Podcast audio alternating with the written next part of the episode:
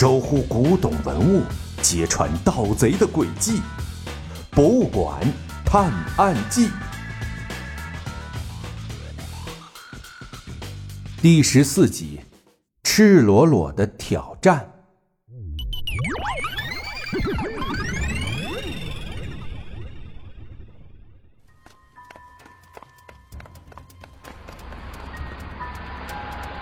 接完刑侦队刘队的电话，小芒他赶紧把方先生这里的事情交代清楚，后续该怎么办，然后急匆匆的和小小贤一起坐着自动驾驶汽车离开了。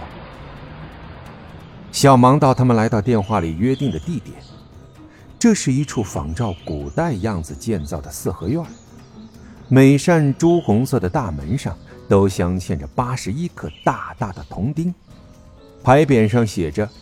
古乡博物馆五个大字。这是一个私人博物馆。老馆长从年轻的时候就酷爱古董文物，做生意赚的钱都用在了买古董上，最后又拿出全部的积蓄办了这家私人博物馆，供人们参观他的藏品。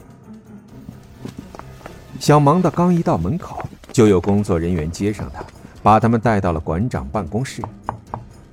一进入办公室，就感受到了一股沉闷的气氛。老馆长花白的头发乱蓬蓬的，他坐在靠椅上，整个人都显得无精打采。身边站着几个人，看样子像是他的家人。刘队和几个警察坐在沙发上，大家似乎都在等着小盲道的到来。他一进屋，大伙的目光都朝他看了过来。你可来了。刘队从沙发上站起来，走到小芒的身边。你看看这个。刘队把一张卡片递给小芒道：“这是什么？”小芒道接过卡片，看到上面写着几行字：“可恶的小芒道，你几次三番的破坏我的好事，让我在古董偷盗圈内名声受损。今天我要向你发起挑战。”我把珍宝藏在了一个秘密的地方，如果三天之内你不能找到的话，你们将再也见不到它。届时，你将是历史的罪人。卡片的右下角印着一个戴斑马面具的头像，边上印着一个字母 C。可恶，又是财神爷！小芒到紧握拳头。恨不能马上把他给揪出来痛扁一顿。老馆长咳嗽了两声。大侦探，拜托你一定要把丢失的珍宝找回来，万万不能让他毁在了这个财神爷的手上啊！老馆长激动的又咳嗽起来。老馆长，您别着急，请问是丢了什么珍宝吗？小盲的赶紧走到老馆长跟前。唉，老馆长长长的叹了口气，闭上双眼，似乎不愿意提及这个令人伤心的事情。是，是快雪时晴帖。什么？小芒的大为吃惊。王羲之的《快雪时晴帖》。小芒的惊讶的嘴巴都张大了。这幅《快雪时晴帖》。可是被誉为书圣的大书法家王羲之的传世字帖，写的字能成为艺术品的，在全世界只有中国书法。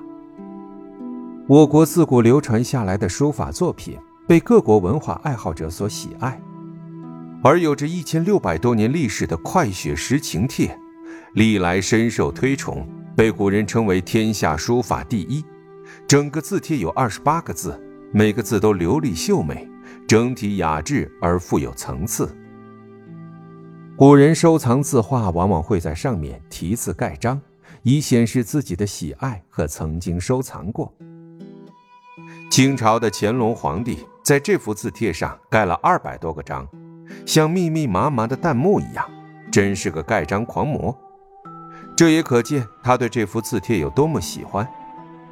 为这幅字帖题字、盖章、作画的古代文化名人大有人在，受这幅字影响的大书法家也非常多。快雪时晴帖被称为国宝珍品，一点儿也不为过。可是，这么重要的一幅珍宝，居然被盗了。老馆长，我曾经有幸来馆里参观过这幅字帖。小盲道说：“据我所知，博物馆到处是监控摄像头，而且那幅字帖被放在特制的玻璃展柜里，展柜可以防弹，四周布满了红外线和震动感应。”一旦有人靠近，字帖会被迅速送到地下保险箱中，安保措施可谓是万无一失。那个字帖是怎么丢的呢？这，唉。听小芒的这么一问，老馆长无力的抬头看着小芒的，眼皮子又耷了下去，眼神似乎变得更没神儿了。这到底是发生了什么？字帖丢失的原因会让老馆长？做出如此反应呢？